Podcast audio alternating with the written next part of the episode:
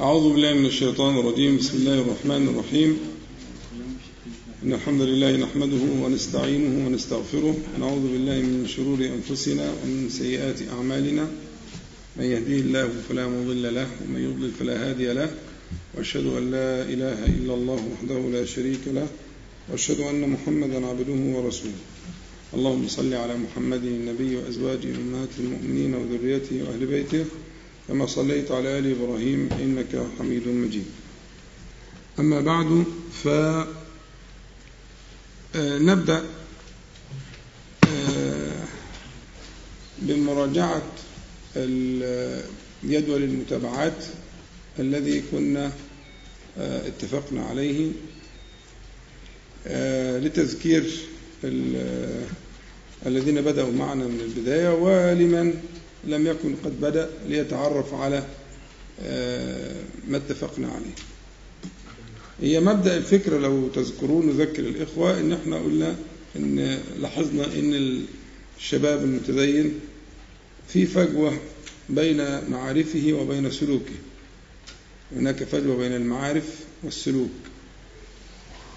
فبعد الإقرار بذلك بحثنا عن سبب هذه الفجوة بين المعارف والسلوك فوجدنا أن هناك معابر جسور يعبر بها المرء من معارفه إلى سلوكه.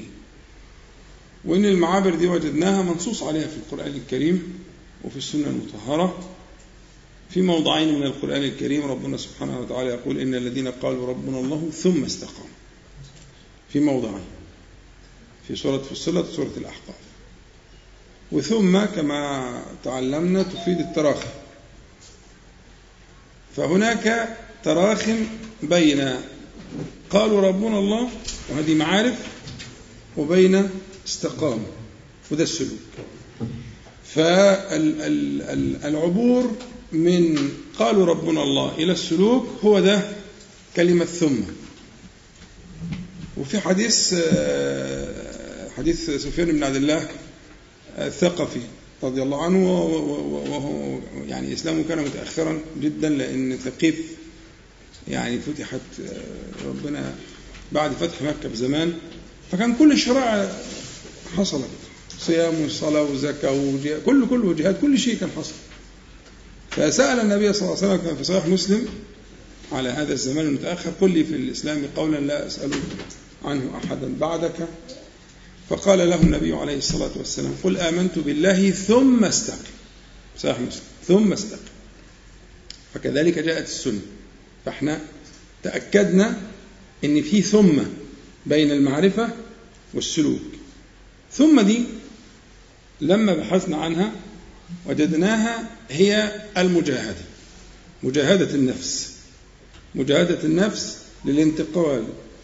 من المعارف التي تعرفت عليها إلى السلوك. وأن الصحابة الكرام رضي الله عنهم كان هم المثال الذي يحتذى في ذلك. هم المثال الذي يحتذى في ذلك في أنهم بمجاهدتهم مع النبي عليه الصلاة والسلام انتقلوا من المعارف التي عرفهم بها النبي صلى الله عليه وسلم إلى سلوك. سلوك مضيء إلى يوم القيامة. هم منارات منارات الهدى إلى يوم القيامة. الصحابة رضي الله عنهم. وجدنا ده مذكور كذلك في القرآن الكريم وفي السنة المطهرة. وضربنا مثل لو تذكرون بسورة العنكبوت وأنها بدأت في أول بعد ألف لام ميم. أحسب الناس أن يتركوا أن يقولوا آمنا وهم لا يفتنون. يبقى هنا يقولوا آمنا دي معرفة. وهم لا يفتنون لابد من من المرور بمجموعة من الاختبارات والمجاهدات ولقد فتنا الذين من قبلهم فليعلمن الله الذين صدقوا وليعلمن الكاذبين. وفي آخر السورة ده أول السورة. وفي آخر السورة, آخر السورة وجدنا قول الله تعالى والذين جاهدوا فينا لنهدينهم سبلنا وإن الله لمع المحسنين. فالمجاهدة هذه المجاهدة هي الجسر جسر العبور من المعارف للسلوك. لا بد من المجاهدة. والمجاهدة دي كانت في محاضن تربوية موجودة كانت موجودة في مكة. فحرص النبي صلى الله عليه وسلم منذ اللحظة الأولى التي أمر فيها بالبلاغ على تكوين محاضن تربوية في بيت الأرقم بن أبي الأرقم في مكة ثم انتقلنا بعد ذلك إلى الإيه؟ إلى المسجد النبوي في المدينة المنورة. أول ما صنع النبي صلى الله عليه وسلم قبل أن يضع رحلة أن أسس هذا المحضن التربوي. والمحضن التربوي كان في المدينة كان المسجد في المدينة كان بيقوم بكل هذه الوظائف. حتى أنه كان في مكان للذين يأتون وليس لهم يعني بعد المؤاخاة الأولى كان في ناس تيجي تسلم ولا مأوى لهم ولا دار لهم فكانوا كان يقيم النبي صلى الله عليه وسلم في المسجد دون أهل الصفة في القبلة القديمة القبلة الأولى اللي كانت جهة الشمال كانت معرشة كده تعريش فكانوا يبيتون فيها. فالشاهد إن هذا المحضن التربوي سواء في مكة المكرمة أو في المدينة المنورة هو الذي صنع هذا الجيل. هذا الجيل لم يصنع بالبيان العلمي. لم يصنع بالبيان العلمي لم يصنع بالمعارف. هذه المعارف تحولت إلى سلوك. المعارف تحولت إلى سلوك. تحول المعارف إلى سلوك يحتاج لمجاهدة ومحضن تربوي. وضربت لك أمثلة كثيرة لو تذكر. فربما أنت تأخذ دروسا معمقة في مثلا السباحة. ثم بعد أن تجتاز الاختبارات كلها الشفوية النظرية التحريرية وبقيت أخذت درجة امتياز. إذا ألقينا بك في اليم فربما لا تسبح ربما تغرق. لكن بتحتاج بعد هذه المعارف اللي تعلمتها إن حد بينزل معاك ويقول لك آه ده اللي قلناه الطاف اللي قلناه وده الطريقة الفلانية ويمسك بك شيئا فشيئا حتى آه تسبح. وربما وربما تسبقه تكون أحسن منه. في السباحة فيما بعد أحسن من اللي علمك لكن كان لازم في البداية إن هو يقف معك في الماء ويقول لك احذر من كذا وانتبه لكذا. وهذا العلم الذي تعلمته وهذه معنى الطف وهذا معنى إلى آخره. ضربنا أمثلة كتير الدراجة الهوائية كلنا ركب الدراجة الهوائية وكان يقع فيها وكان لازم حد الأول يمسكه ويسنده إلى آخره. فالشاهد إن إحنا بنؤكد ولا أمل من تكرار هذا هذا المعنى لا بد من محاضن تربوية تاخذ بسلوك تأخذه بيد السالكين إلى الله تبارك وتعالى في الانتقال من معارفهم إلى سلوكهم معارف للسلوك فاتفقنا أن هيكون في متابعات وكان في قبل كده يعني نموذج للجدول ده توزع على حضراتكم. وكذلك فعلنا الحصة اللي فاتت وهو موجود دلوقتي الآن. فأنا عايز أمر مرور سريع. إحنا يعني كنوع من التذكير ونقف عندما انتهينا إليه المرة اللي فاتت. إن شاء الله. فأول ما اتفقنا موجود عندك لو رجعت معايا في الجدول هو نموذج يعني معمول ده نموذج انت بقى في أسبوع عندك انت لك أن تصنع ذلك تراجع نفسك فيما اتفقنا عليه. فأول المكتوب عندك النداء فصل إحنا قسمنا الفعل وترك فكلامي الآن في الفعل الترك هاخره شوية في الكلام وتكلمنا في التروك كذلك لكن الآن نتكلم في الفعل الأول ما, ما, ما, ما, ما تكلمنا فيه أن النداء فصل بين ما قبله وما بعده. هو النداء مقصود به الأذان. وأن أن ترقب نفسك في المسألة وأن يكون النداء على الحقيقة فصلا أن يكون فصلا بين ما قبله وما بعده. الشيء الثاني إسماع النفس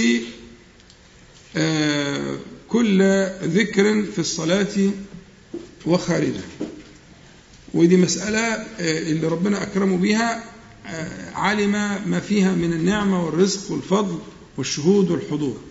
اسمعوا النفس. وإحنا شرحنا وقلنا إنه الفرق بين الإصرار والجهر ولا تجهر بصلاتك ولا تخافت بها وابتغي بين ذلك سبيلا. الفرق بين الإصرار والجهر هو إذا أسمعت نفسك فقد أسررت وإذا أسمعت من بجوارك إذا كان صاحب الآلة صحيحة يعني سليمة يبقى هذا هو الجهر يبقى الإصرار أن تسمع نفسك. طيب لا تسمع نفسك ولا تسمع غيرك هذا فكر. يعني إن لم تسمع نفسك ولم تسمع غيرك فأنت تتفكر والفكر مطلوب لكن ليس ذكرا الذكر ما تحرك به اللسان وكان فيه صوت صوت يسمع. تسمعه أنت. لو وضعت شيئا في أذنك إصبعك أو إلى آخره فتسمع الصوت واضح وتسمع المخارج والصفات والمعاني والحضور والشهود. وطبعا اللي عايز تفاصيل يرجع للإيه؟ يرجع للتسجيلات إن شاء الله. هلاقي في تفصيل في كل نقطة قلناها. كل نقطة دول كانت بتاخد حصة كاملة بتاخد ساعة. فإن شاء الله ترجعوا لها تلاقوا فيها تفاصيل كتير. أنا بس أذكر علشان بسم الله.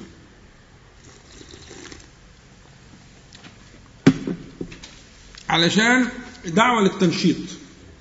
يعني بداية جديدة نبتدئ بداية جديدة اللي, اللي نسي اللي كسل اللي انقطع يراجع مرة أخرى في هذه الأشياء. يعني الأذان يعني الأذان.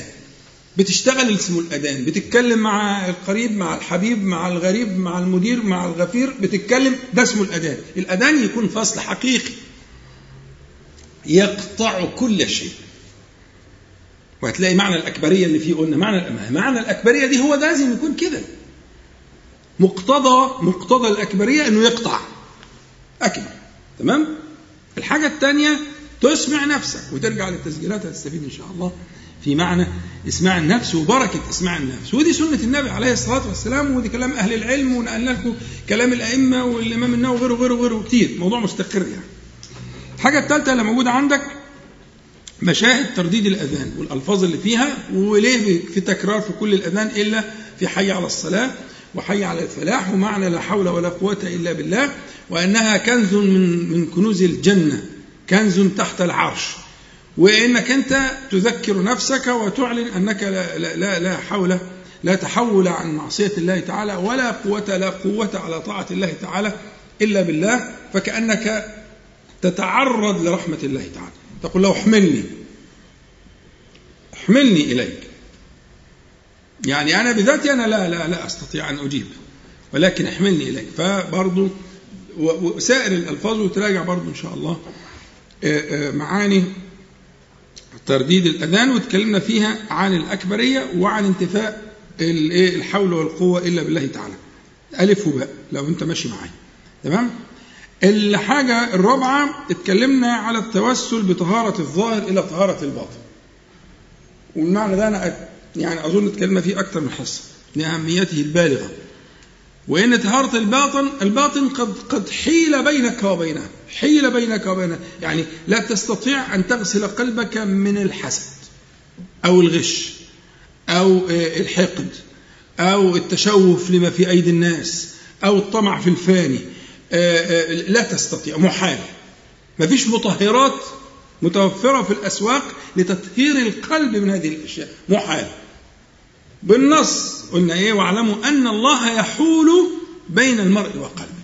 لا حيلة لك في قلبك. يبقى الحل إيه؟ الحل التوسل. توسلوا إلى الله. طب نتوسل بإيه؟ أقرب ما تتوسل به هو ذات الطهارة نفسها. فالذي مكنك من طهارة الظاهر هو الذي يقدر وحده لا شريك له على طهارة الباطن. وتكلمنا عن الحدث والنجس والأنواع وأنواع الأحداث والأنجاس الباطنة والأحداث والأنجاس الظاهرة. ترجع للكلام ده تفتكر إن شاء الله هتستفيد جدا وتجدد الإيه؟ العهد مع هذه المتابعات. البند الخامس الصلاة. بدأنا في الصلاة واخترنا في الصلاة على غير الترتيب اللي هو اللي إن إحنا نبدأ بأواخر الصلاة والله هو تهيبا من اوائلها يعني هو اول الصلاه ده هو افخم حاجة فيها مش عايزه كلام يعني اعظم ما فيها لكن هو يعني كاني كنت اعد نفسي واياكم لبلوغ اوائل الصلاه فانا مش بقول أنا مش أنا هربان من اوائل الصلاه لفخامتها لجلالها لتكبيره الاحرام ومن فيها لاذكار الاستفتاح وما فيها للاستعاذة وما فيها. واخد بالك؟ لا طبعا. مدخل الصلاة مدخل مهيب. فإحنا هنرجع لها إن شاء الله سنصل. لكن قلنا نبدأ بشيء من الإيه؟ من القريب وبدأنا بأواخر الصلاة. وكان آخر ما ذكرنا السجود. الحصة اللي فاتت اتكلمنا في السجود واتكلمنا في المعاني الموجودة التي أودعها الله سبحانه وتعالى في السجود. ولا أريد أن أكرر لأن ده لسه أقرب شيء فممكن إيه استرجعه بسهولة إن شاء الله. وتتذكرون ما فيه والفضائل البالغة التي جعلها الله سبحانه وتعالى في السجود. ويكفيك أقرب ما يكون العبد من الله وهو ساجد. يكفيك دي. ده العنوان وتحته قلنا فوائد كتير وبركات عظيمة إن شاء الله تعالى.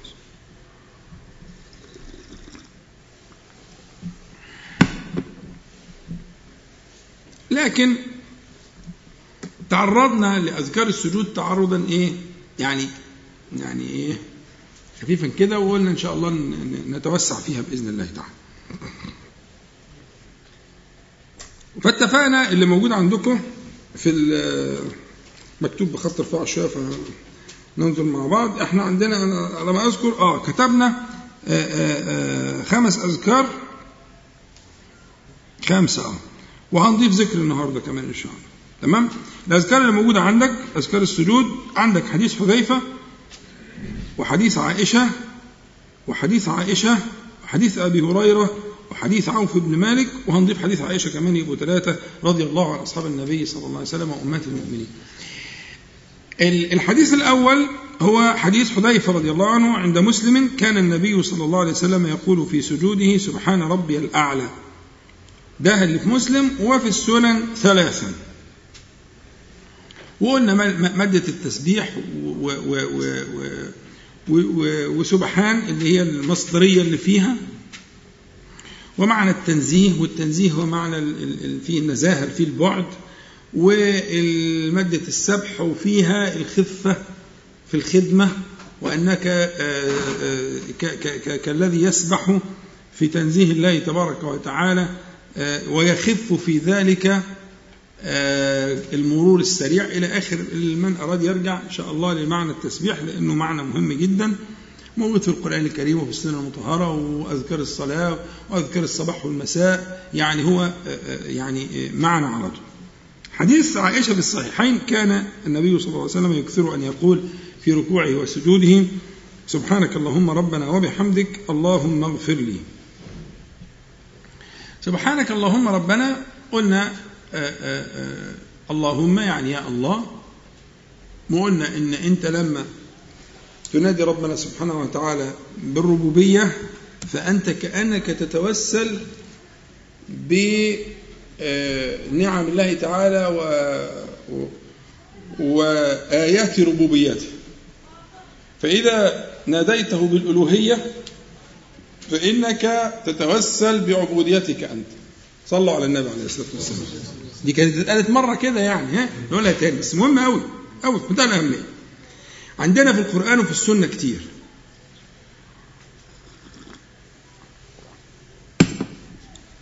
هنلاقي ربنا لا تؤاخذنا إن نسينا هنا ربنا يعني يا ربنا.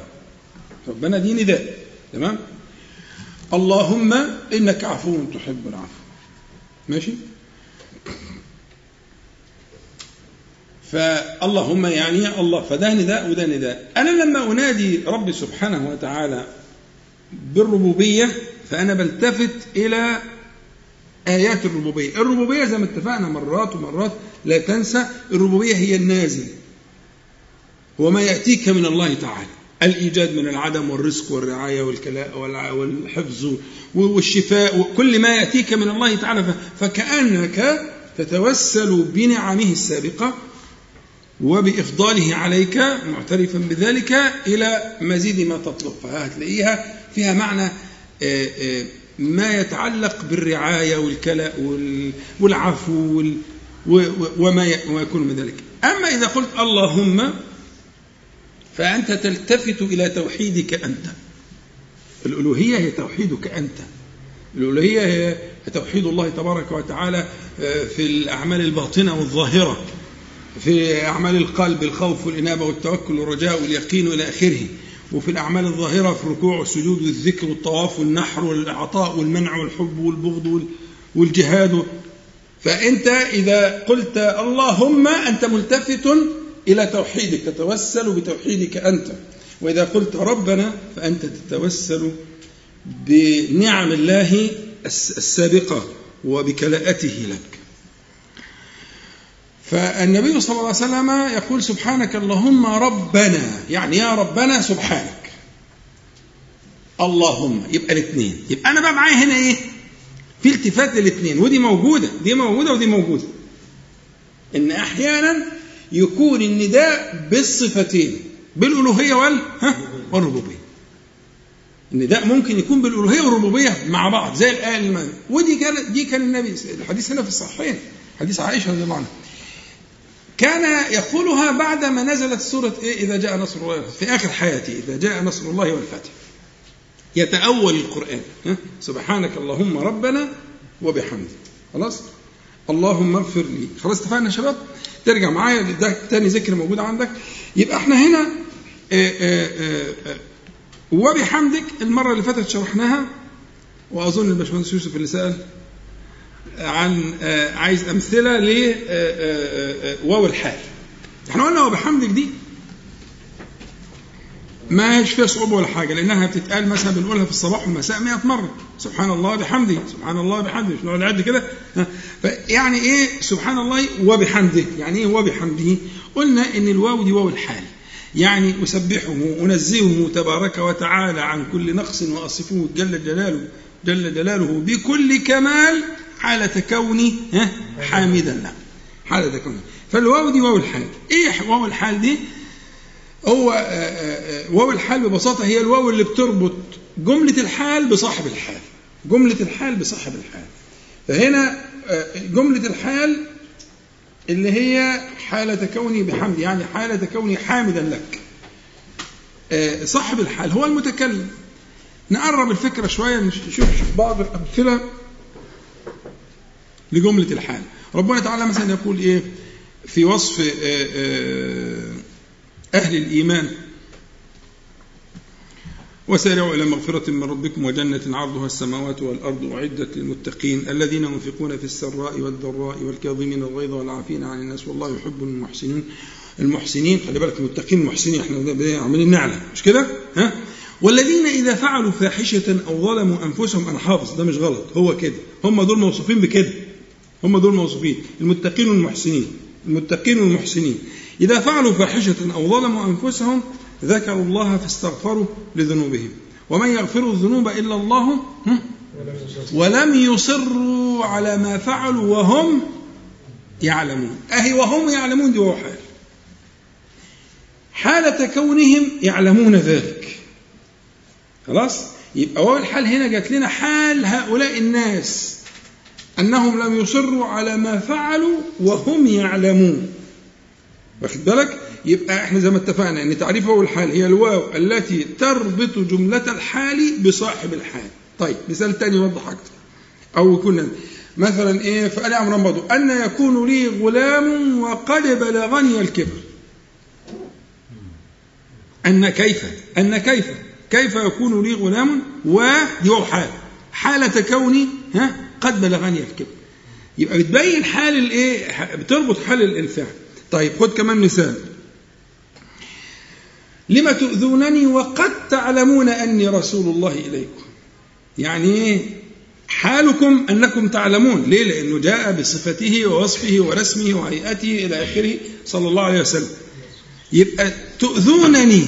ده كلام عيسى عليه السلام. تؤذونني. وقد آذوه أشد الإيذاء صح؟ آذوه أشد الإيذاء عليه السلام.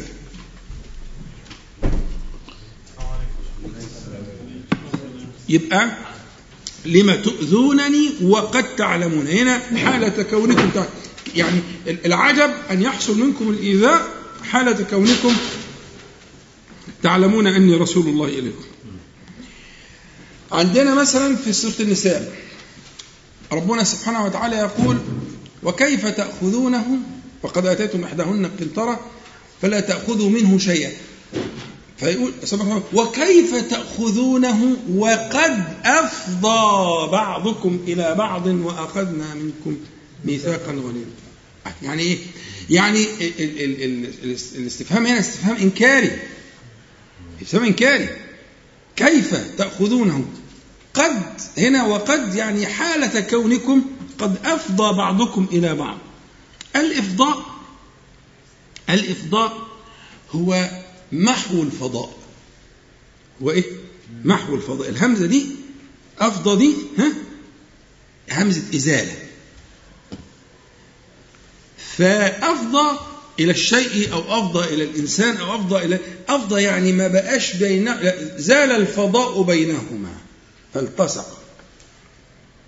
صار ملتصقين. فهنا التعجيب جاي فين؟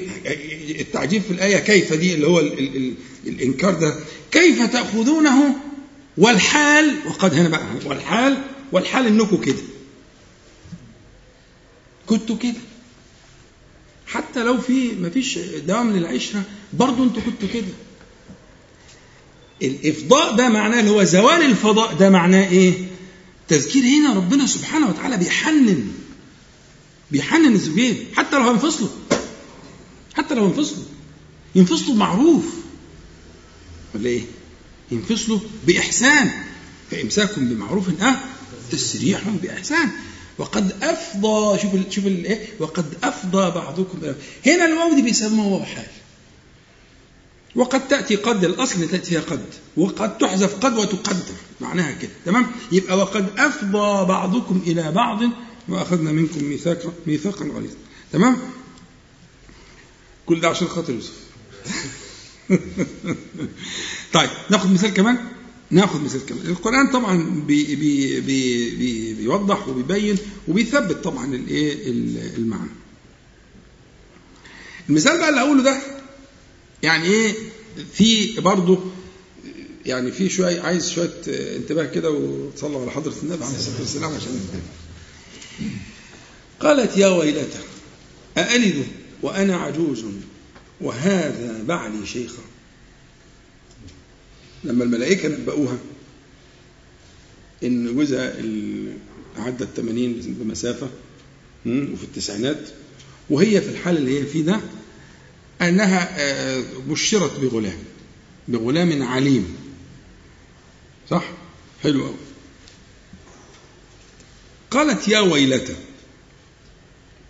ده يعني بيسموها زي الندبة كده يعني وهي يعني تنادي على. كأن الويل حضر يعني. يا دي المصيبة يا دي دي دي اسم إشارة يا دي المصيبة يا دي الداهية. يا النداء ده شيء في يعني في في في اللغة حتى في العامية. هو كأنه نادى على الشيء فإيه؟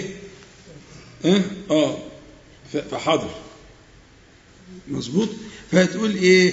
يا ويلتى أألد وأنا عجوز؟ وهذا بعلي شيخا يعني عندنا واوين هنا. أألد وأنا حالة كوني يبقى الواو الأولانية يعني أنا ألد في الحال ده يبقى هنا جملة أنا عجوز دي يعربها أنها جملة حال. الواو دي واو الحال بينت الحال الإيه؟ حال الفاعل حال صاحب الكلام. يعني كيف يتأتى؟ يعني عقلها لا يستوعب إن واحدة في في في طعنت في السن وزوجها بهذا الحال وأنها تلد. ثم قالت وهذا بعلي شيخا. شيخا دي حال بس حال مفرد كلمة. إحنا عندنا الحال يا إما جملة واو دي بتعطي في الجملة. واو دي خاصة بالحال الجملة مش حال الفرد المفرد. الحال المفرد عندنا هنا موجود في قوله تعالى شيخا. ولم تقل هذا بعلي شيخ مبتدأ وخبر لا قالت وهذا بعلي شيخا فكأنها لما جعلته حال كأنها استحضرته قائما. يعني زي ما نقول إحنا بالبلدي كده بقى ده ينجب. ده اسم الإشارة ده الإشارة دي هي التي نصبت الحال هي العامل في الحال. فكأن الماثل أمامكم ده هذا الماثل ينجب. فجملة حال وحال مفرد. هذه الأحوال من براعة هذه اللغة. من براعة اللغة العربية ومن من جمالها ومن فضل هذه اللغة أن ممكن استخدام الحال الجملة والحال المفرد لأن الحال بيقيم الشيء كأنه قائم أمامك الآن. يعني كأنه قد تمثل البيان زي ما أجيب لك صورة أو أجيب لك مثلا عرض أو فيلم أو شريط وأقول لك تأثيره عليه غير لما الكلام يكون كده ها؟ فهذا هذا الحال الحال في كلام العرب هو تمثيل للمراد كأنه ماثل كأنه تمثل أمامك في شيء في, صورة جسدتها الكلمات. فالكلمات هنا جسدت حالين. حالها هي الأول في قولها في جملة وأنا عجوز ثم حال النبي الكريم عليه السلام لما قالت وهذا بعلي شيخا. كل هذه ده معنى فكرة الحال. فاحنا لما نقول نرجع بقى أظن كده تمام.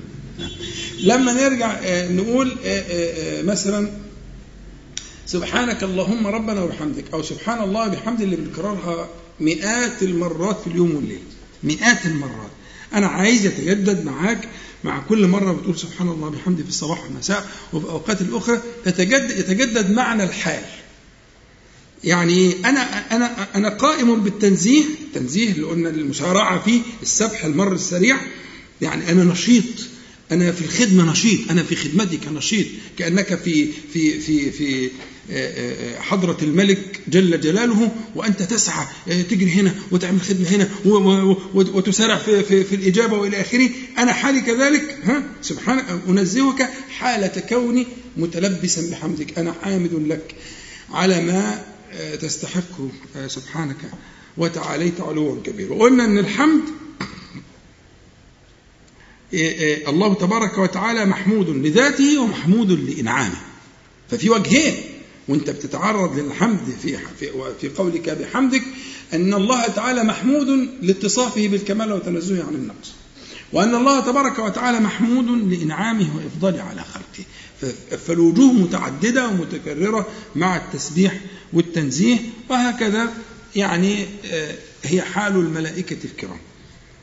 الملائكة الكرام في حال دائم من التنزيه والتسبيح لله تبارك وتعالى آه لا يفترون كما وصف الله سبحانه وتعالى لا يفترون لا ينقطعون فكأنك تتشبه بأحوال هؤلاء الكرام آه في عبوديتك وقيامك بالتنزيه حمدا لله تبارك وتعالى. نعم. باقي 15 على على ما شغلناش البتاع طيب. الذكر الثالث إحنا قلنا ذكرين دلوقتي مش كده؟ طيب. الذكر الثالث اللي معانا موجود حديث برضو عائشة رضي الله عنها أن مسلم كان يقول في ركوعه وسجوده سبوح قدوس رب الملائكة والروح. وقلنا سبوح قدوس دي صيغ صيغ مبالغة. وهو والكلمتان في التنزيه القدس في الطهارة. القدس القدس الوعاء بتاع الطهارة فالقدوس هو الذي تطهر من كل عيب ونقص جل جلاله والسبوح هو الذي تنزه عن كل أشكال. فالتسبيح والتقديس يعني بينهما اشتراك في المعنى. فإذا أردنا أن نفرد في بعض أهل العلم أفردوا بعضها في الذات وبعضها في الصفات. ماشي. في ناس قالوا كده. قالوا إن السبوح في الذات وقدوس في الصفات. آه قالوا في صفات الذات وصفات الفعل. قالوا بعضها سبوح في صفات الذات وقدوس في الفعل. إلى آخره الأمر قريب. يعني ما فيش قطع في المسألة. لكن الكلمتين هي تذهب بك إلى المبالغة إلى نهاية المبالغة في التقديس والتسبيح والتنزيه. باختصار سبوح قدوس رب الملائكة والروح وذكر الملائكة على أساس أن الربوبية هنا لمخلوقات قوية جدا. أقوى مخلوقات في الكون على الإطلاق الملائكة. صح؟ أقوى من الشياطين صح؟ ولا إيه؟ حد عارف أي حاجة في المسألة في الموضوع ده؟ عارف؟ طيب مش فاهم. ما هي الملائكة دي هي اللي كانت تقذفهم بالشهب. مش كده ولا إيه؟ وهي التي تحفظ السماوات يحفظ الله تعالى بها السماوات هي جند السماوات. و وال و و فالملائكة أقوى مخلوقات الله على الإطلاق. في الكون كله. أقوى من الجبال والسماوات والأراضين والبحار. وأنا أقول لك يكفي بس أنت إيه افتكر في سورة النجم والمؤتفكة أهوى. المؤتفكة أهوى. المؤتفكة اللي هي القرى المؤتكة هنا في حذف للموصوف. والقرى المؤتفكة. أهوى يعني أهوى بها جبريل عليه السلام. فالمؤتفكة يعني المنقلبة. خلاص؟ فقرى قرى قوم لوط ها؟ هي القرى المؤتفكة يعني المنقلبة. نكسهم الله تعالى كما نكسوا الفطرة. أمة انفردت في تاريخ البشرية. أمة كأمة مجتمعة يعني. أمة مجتمعة انفردت بتنكيس الفطرة فكان عقوبتها فكانت عقوبتها تنكيسا. نكسها الله تعالى. فجبريل عليه السلام رفع قرى لوط قرى قوم لوط رفعها بطرف جناحه كما في الحديث الصحيح حتى سمع أهل السماء الدنيا نباح كلابهم. يعني رفعها كده أهو ثم قلبها. نكسها. ده دي معنى المؤتفك يعني المنقلبة نكسها. ثم أهوى بها جبريل عليه السلام إلى الأرض. أهوى بها إلى الأرض. والمؤتفكة أهوى بطرف الجناح خلاص؟ النبي عليه الصلاة والسلام لما شاف جبريل عليه السلام على هيئته التي خلقه الله عليها وكان بيجي بعد كده بقى إيه؟ في سورة دحي الكلبي وكان بيبقى زي الصحابة وكده بينما نحن جلوس ده طلع شديد بياض الثياب شديد مش كده؟ لا لا. لما شافوا أول مرة حضرة النبي عليه الصلاة والسلام شافوا على هيئته التي خلقه الله عليها يسد الأفق. التركيبة بقى الطبيعية من الشرق للغرب ومن السماء للأرض. من من الشرق إلى الغرب. ما هو الأفق الأفق حدوده إيه؟ حدود الأفق. من الشرق للغرب من أقصى اليمين لأقصى اليسار ومن السماء للأرض. وجد مخلوقا يسد الأفق. ده جبريل. وعشان كده؟ زملوني زملوني. دثروني دثروني. يا أيها المزمل يا أيها المدثر. عليه الصلاة والسلام. شيء رهيب. خدت بالك؟ فأنت بتتكلم في مخلوقات جبارة. قرية جه الإذن بعذابها بطرف جناحه كده.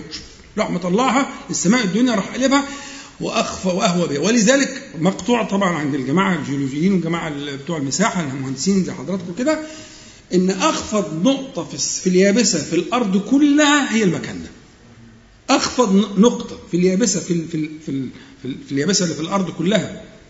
في هذه المكان في هذا المكان لأنه أهوى بها إلى آه، هذا المكان.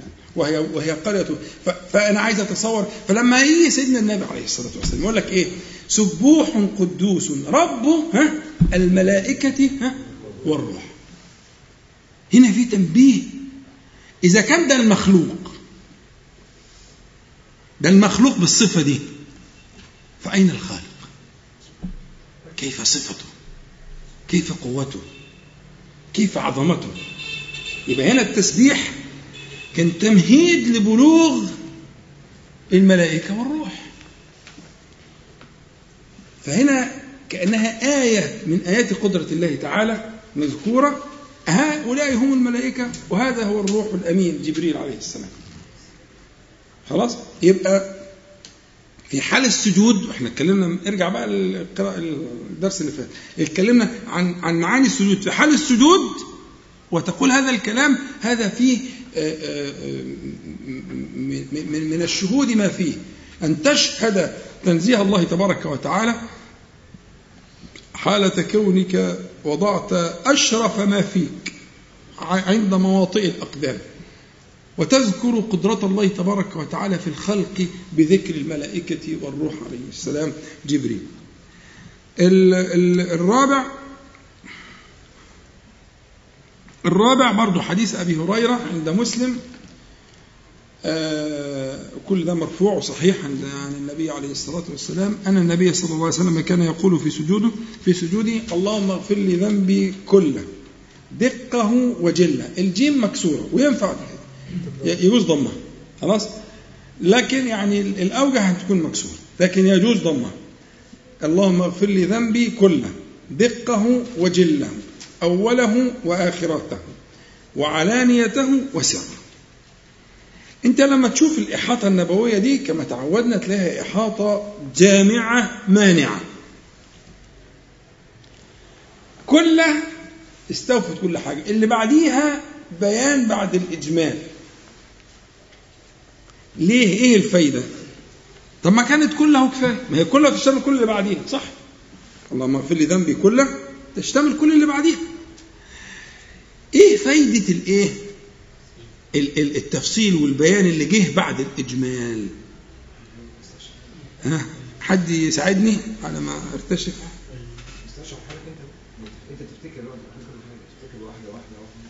تمام. آه يعني هنا ال ال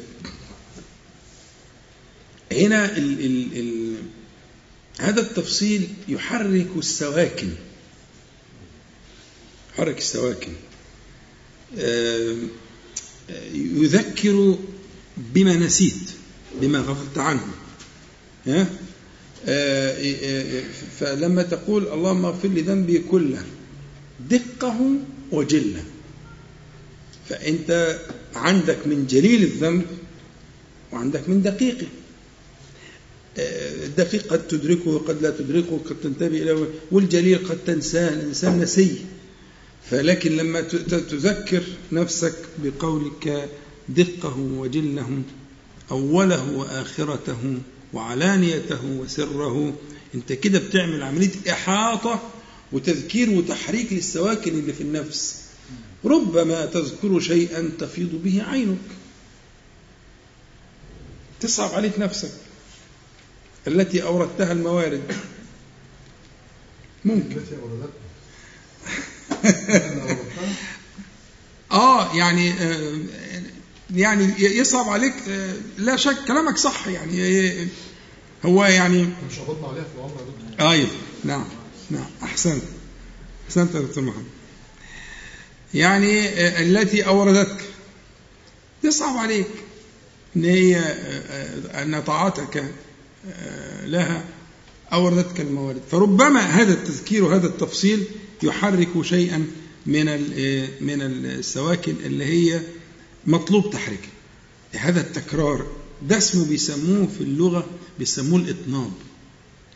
والبلاغة البلاغة أحيانا تستدعي الإيجاز. وأحيانا تستدعي الإطناب ولا يا دكتور محمد؟ صح.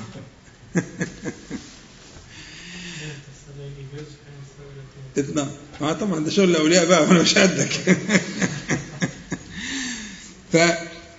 فالبلاغه أن توجز في موضع الإيجاز وأن تطلب في موضع الاثنان ولو عكست ما تبقاش بلاغة.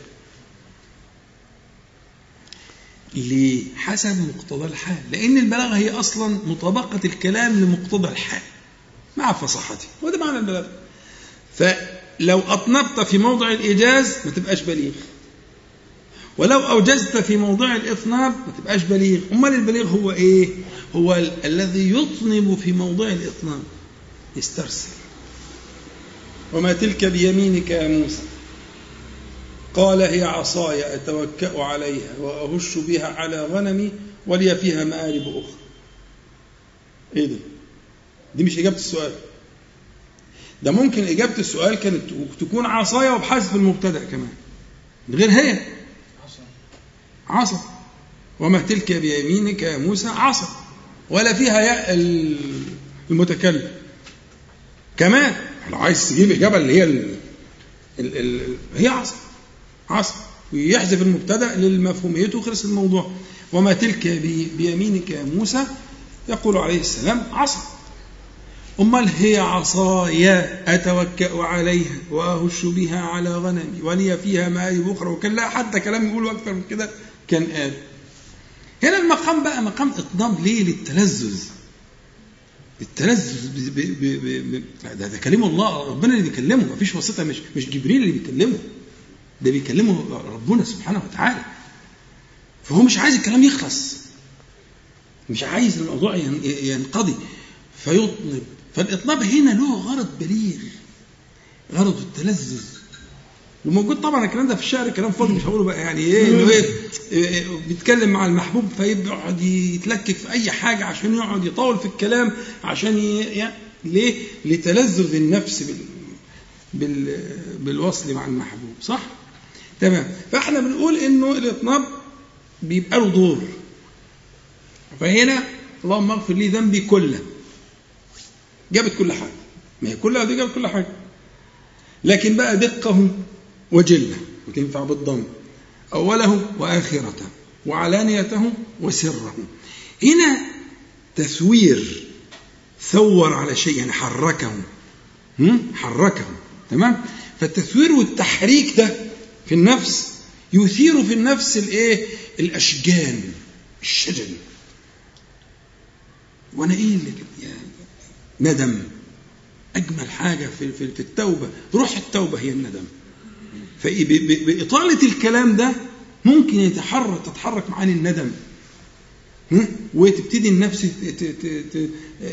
يعتصرها الألم. وهي دي بداية الإصلاح الحقيقي. في هذه المناجاة بينك وبين الله تعالى دول الخمسة اللي موجودين عندكم صح؟ أربعة كده أربعة؟ آه لسه حديث عوف بن مالك حديث آه طيب خلاص حسب ما يقول الباشمهندس يبقى الوقت انتهى للفاصل ونعود إن شاء الله تعالى بعد الفاصل للحديث الخامس حديث عوف بن مالك في السنن سبحانك اللهم ربنا وبحمدك أشهد أن لا إله إلا أنت أستغفرك وأتوب إليك. طيب أعوذ بالله من الشيطان الرجيم. بسم الله الرحمن الرحيم. الحمد لله رب العالمين. اللهم صل على محمد النبي وأزواجه أمهات المؤمنين وذريته وآل بيته كما صليت على آل إبراهيم إنك حميد مجيد. أما بعد فنستأنف أذكار السجود. ثم نتشاور في بقية الوقت. لأن في اقتراح لبعض إخوانكم ونعرضه ساعتها إن شاء الله. دلوقتي إحنا اتكلمنا على انتهينا إلى ذكر في الترتيب اللي قلناه الخامس. مش كده؟ اللي هو ذكر عوف بن مالك رضي الله عنه في السنن.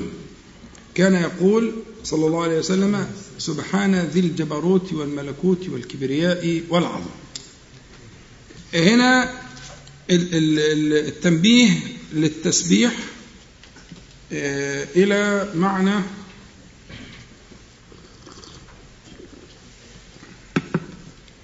ذي الجبروت والملكوت والكبرياء والعظم ذي هنا بمعنى إيه؟ صح صح يعني الذي له ملك ذلك المتصف بذلك. صاحب هذه الأشياء المذكورة الأربعة الجبروت والملكوت والكبرياء والعظمة الجبروت والملكوت ده بناء في كلام العرب قليل مش كثير قليل. وهو بناء للمبالغة. وأحيانا يكون للتفريق النوعي للتفريق النوعي فإذا أرادوا أن يفرقوا بين الملك والملكوت فقالوا الملك والملكوت.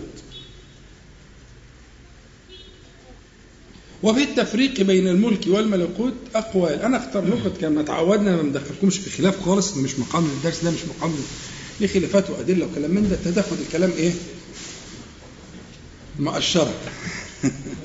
صح؟ فالملكوت هو ما غاب عنك من ملكه وهو أكبر مما طالعك من ملكه. فما طلعك من ملكه سموه ملكا. وما غاب عنك من ملكه وهو أكبر من ذلك بكثير لا يعقله العقل ولا يحده الحد. ملكوت الله تبارك وتعالى ولذلك فأحد وجوه التفريق وهو وجه لطيف جميل. وفيه معنى المبالغة يعني الملكوت للملك أكبر مبالغ. بس يبقى لو اتفقنا إن فعلوت. هذا الوزن القليل في لسان العرب وزن ليس شائعا ليس دائرا. من معانيه المبالغة واخد بالك؟ والزيادة وربما الاختلاف النوعي التميز النوعي يعني التميز الكمي الزيادة وكذلك التميز الإيه؟ النوعي. فيبقى الملكوت بمعنى الملك الذي لا يعقله العقل ولا يحده الحد ولا الرسم ولا الفرض هو فوق ذلك كله فوق ذلك كله. حكمتك يا رب. يبقى هنا ذي الملكوت ذي الملك الذي لا تبلغه العقول ولا تحده الأوهام ولا الفروض ولا التقديرات. وإحنا حظنا في العصر اللي إحنا عايشينه إن عندنا يعني بصرنا الله تعالى بشيء من ذلك. فنجد مثلا يقول لك حجم الأرض بالنسبة لحجم الشمس وحجم الشمس بالنسبة لحجم الشموس الأخرى وحجم الشموس الأخرى اللي في في هذه المجرة إلى حجم المجرات. وبعدين أنت قاعد فين في الأرض في حتة مش عارف إيه؟ أنت إيه بالنسبة للكون؟ تقول للصفر. الجماعه الرياضيين بيقولوا كده. فأنت تؤول إلى الصفر. بل وأرضك. الأرض اللي انت عليها كلها في هذا الملكوت. إذا قلنا بقى الملكوت في هذا الملكوت الذي لا يحده العقل ولا يبلغه الإدراك. ها؟ فالملكوت هو ده الملكوت. وعندنا في الحديث الصحيح بس مش عايزين نطول لكن في, في الحديث الصحيح أشار النبي صلى الله عليه وسلم إلى العرش والكرسي والكرسي إلى آخر والسماوات والأرض بالنسبة للعرش والعرش بالنسبة للكرسي كحلقة في فلاة وده حلقة في فلاة يبقى ضاعف بقى. فلا يعني إيه؟ يعني صحراء ملهاش نهاية. وحلقة يعني إيه؟ يعني كده. تعالى في صحراوات الدنيا وارمي حلقة. نسبة الحلقة للصحراوات هي نسبة السماوات والأرض للعرش. فأنت كده تجد في عجز. يعني إدراك النسبة بالعقل. العقل يعجز عن تصور هذه النسبة. ها؟ وبعدين يرتفع بك لمستوى أعلى من العجز. يقول لك هذا في, في, في, في الكرسي كحلقة في فلا إيه ده أمال إحنا رايحين فين؟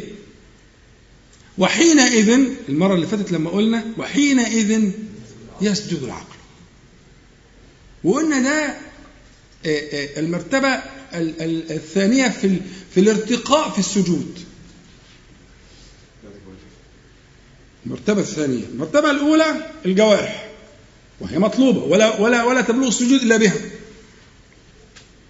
لابد أن يسجد الوجه. الكلام ده موجود في الحصة اللي فاتت راجعوا يسجد الوجه.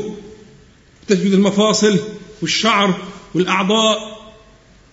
وما تقعدش بقى تمسح الأرض كده والتراب كده والخيابة دي كلها وتشغل نفسك ها مش لازم أنتوا بيوتكم أصلا نظيفة قوي فتيجوا تروح مسجد مثلا فيه شوية عفار ولا حصير مش عارف إيه ولا أنتوا ما شفتوش الحصير؟ آه جيل ما شافش الحصير ولا عارفين الحصير؟ آه. الحصير اللي هو المطرب والمش عارف إيه والقصص دي الحصير نفسه بيطلع أنا هسجد إزاي بس على يا عم ده نعمة كبيرة جدا ده كانت أمارة ليلة 21 أن النبي صلى الله عليه وسلم يسجد في ماء وطين. وبقي أثره على جبهته الشريفه مش كده ولا إيه؟ يعني إيه مش كده؟ أنت محتاج فهذه الايه يبقى ده سجود ده سجود الأعضاء اتكلمنا فيه المرة هو ده الخطوة الأولى هو فتح الباب. بعد كده بنرتقي لسجود العقل. سجود العقل هو في اللي بنتكلم عليه ده. أن يعجز. مش بتفهم؟ طب تعالى بقى. هذا بالنسبة إلى ذاك كحلقة في فلاة وده كحلقة في فلاة ما انتش كده؟ طب تعالى ده صبروها لك. وفي أفلام دلوقتي موجودة بتشوفوها في تصوير هذه النسب. حتى ترى الأرض ولا كرأس الدبوس بالنسبة للهرم. مش ده اللي حصل؟ طب ده جزء يعني انكشف بعضه للناس. وما خفي كان أعظم من ملكوت الله تعالى. يبقى هنا دي القضية. يبقى سبحانه ذي الجبروت والملكوت. يبقى الجبروت والملكوت اتفقنا بس أنا كنت عايز إيه المقدمة دي علشان نفهم الايه الصيغة دي الوزن ده. مظبوط؟ وموجود هو مش كتير بس موجود. زي مثلا صبروت ملكوت جبروت. هي الفكرة فكرة إيه؟ الايه الزيادة إيه؟ والمبالغة. وربما كان فيها التنوع يعني زيادة نوعية أو اختلاف نوعي. اتفقنا؟ سبحان صاحب ذلك. أول حاجة الجبروت. إيه الجبروت؟ حد فكر يساعدني على ما نرتشف؟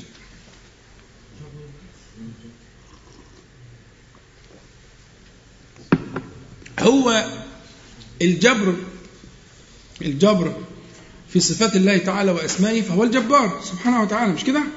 حلو قوي قلنا أن الجبر في صفات الله تعالى له معنيان المعنى الأول اللي هو بيسبق إلى الأذهان اللي هو الإيه؟ القهر. القهر. مظبوط؟ والمعنى الثاني هو جبر الكسر. والمعنيان مقصودان في أسماء الله تعالى وصفاته. فهو القاهر فوق عباده وهو الذي يجبر كسر المنكسرين. ولا يجبر ولذلك إحنا لو تفتكر لما قلنا في دعاء بين السجدتين. قلنا إن اختيار الإمام النووي الجمع بين السبعة. حد غير الدكتور محمد يقول لي السبعة؟ فكرني بيهم قول يا أحمد اللهم اغفر لي وارحمني واجبرني واهدني وارزقني وعافني وارفعني. أحسن. فإحنا من ضمن السبعة واجبرني. فاجبرني هنا معناها إيه؟ مش اقهرني بقى. صح؟ تقول له اقهرني؟ لا. أنت مقهور طبعا مش عايز الكلام. بس هو أكيد أنت بتقول إيه؟ أجبر كسري. كسر خاطري. كسر قلبي. أنا هو أنت بتتكسر وأنت بتتكسر أوعى تكون ما بتتكسر تبقى مصيبة. تبقى مصيبة لو أنت ما بتتكسرش عارف المصيبه يا شباب إيه إنك فقدت الإحساس بالكسر الموجود. وفقد الإحساس من أعظم المصائب التي يبتلى بها بنو آدم. ده الإحساس بالألم ده من أعظم نعم الله تعالى على خلقه. في البدن وفي النفس. لو ما فيش إحساس بالألم في البدن كان البدن ده اتدمر يدوس في الحاجة رجله تتحرق تتعمل تتقطع تتسوى ولا حاسس بحاجة. ما فيش إحساس بالألم احساس بالالم ده معين جدا على صيانة البدن والحفاظ عليه. طب وفي النفس؟ مهم جدا أن يسوقك إلى الله تعالى سوقا جميلا لطيفا وأن يأخذ بيدك إليه سبحانه وتعالى برفق فتلجأ إليه لجوء الكثير. فاللي بيفقد الإحساس بالألم في بدنه والعياذ بالله في بعض الأمراض بيتعرض لأهوال يمسك الحلة من على البوتاجاز وهي نار. هو مش حاسس. وتضيع إيده. يمسك الجمرة ويتحرق. يدوس على حتة إزازة قد كده وتجيب رجله كده فما مش حاسس. شوفوا أنتم متألمين إزاي؟ والله ألم النفس أشد. فقد فقد الإحساس بالألم في النفس البشرية يجعلها نفس وحشية جبارة. عادية من نعم الله تعالى الإحساس بالألم. فأنت لما تقول واجبرني يعني واجبر إيه؟ كسري. كسر قلبي. لا يا عم أنا قلبي ما بينكسرش ما اتخلقش لسه ده, ده, ده إيه؟ إيه ده؟ دي نفخة الشيطان. إيه هو اللي ما اتخلقش ده بيجي لك من ربنا مش منه. ده اللي بيجي لك ده من الرب. رب آه ده اللي بيربي. الرب الرب بيربيك. اللي جاي لك ده عشان يكسر عشان يكسر لأنه بيربيك. فالكسرة دي جاية لك من الملك. ما تنشغلش بساعة البريد. فاكرين القصة دي؟ فتح الباب لقى ساعة البريد جايب له خبر وحش قعد يضرب ساعة البريد. ده اسمه إيه؟ أحمق. مش كده؟ طب وانت مال ساعة ده هو, ده هو جاءك برسالة الملك سبحانه وتعالى. فإذا كنت يعني فكر في في المرسل مالكش دعوة بساعة البريد اللي بيغيظك من جارك ولا من صاحبك ولا من شغال معاك في الشغل ولا من هنا ولا من هنا يا أخي أخره أخره ساعة بريد. وانت راجل نبيه مش انت اللي تمسك في ساعة البريد وتتشكل معاه. عايز بقى تتكلم عايز تتواصل دور على المرسل. والله خلقكم وما تعملون. فكل ما يأتيك ده بيسموه تمحيض الربانية. يعني أن يرى كل شيء من الله سبحانه وتعالى. والخلق وسائط سعاة بريد يحملون إليه؟ الرسائل. وبالتالي أنا يعني ذهبت شيئا إلى معنى إيه؟ واجبرني. واللي ما بينكسرش. والواد الجامد. إيه لا يا عم أنا مش كده. ده أنت لازم تنكسر عشان تلجأ لجوء الكثير. الكسيح إلى الله تعالى. ما فيش حد يدخل على الله تعالى بعزة يا جماعة. أمال السجود معناه إيه؟ يبقى أنت فاكرين الكلام اللي قلناه الحصة اللي فاتت؟ أن يواطئ القلب حاجتين الحال والمقال. اللي مش مستشعر الإهانة اللي في السجود يبقى ما سجدش. عايزين الكلام واضح. اللي مش, مش ال- الذي فقد الشعور بالإهانة في السجود يبقى ما سجدش. لازم تحس إن السجود ده إهانة إذلال. أن تضع أشرف ما فيك عند مواضع مواضع الأقدام. هو ده هو ده هو ده ده ده اسمه مواطأة القلب للحال. ده حال السجود. فواحد في السجود ومش عايز يبقى مكسور. أمال أنت في ده إيه؟ إن لم يكن السجود كسرا. فما الكسر ده يقول لك جبت مناخيره الأرض مش كده؟ يعني بقى واحد يعني اللي بي اللي بيكسر العالم صح؟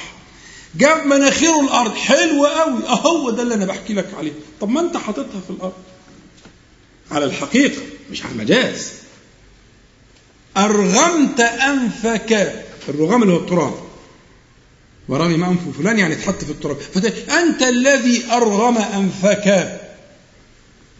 ها؟ هو ده الحال. فإن إن غاب عنك مسألة ال- إنك أنت كثير فدي غفلة. دي غفلة. أنت الكثير أنت مكسور. ورايح للإيه؟ للجبار. رايح للإيه؟ للجبار. يبقى سبحان ذي الجبروت بمعنى القهر وبمعنى هو جابر المنكسرين. وهنا بقى ده على معنى اللي شرحناه في الملكوت معنى المبالغه في في في النوع وفي الكم وفي كل الأشياء. صيغه صيغة واسعة جدا وزي ما قلت لك ليست دائرة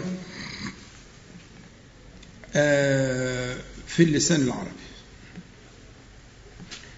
سبحان ذي الجبروت والملكوت قلنا الملكوت والكبرياء والعظمة. وهي متلائمة مع الإيه؟ الوصفين الأولين. والكبرياء ها؟ من الصفات اللازمة لله تبارك وتعالى فله الكبرياء في السماوات وفي الأرض جل جلاله. والكبرياء من الصفات التي آه، ينبغي ألا يتصف بها آه، العباد ولا أن يتخلقوا بأخلاقها. الصفات الإلهية في هذا المقام يمكن تقسيمها إلى قسمين. صفات ينبغي التخلق بها على ما يليق بالعبد. يبقى هيبقى يعني إيه؟ في مشاكلة لفظية لكن الحقيقة محالة. الراحمون ها؟ يرحمهم الرحمن. ارحموا من في الأرض يرحمكم من في صح؟ حلو قوي بس هل الرحمة دي في بينها أي وجه في المشابهة؟ محال. لكن أنت مأمور بالرحمة.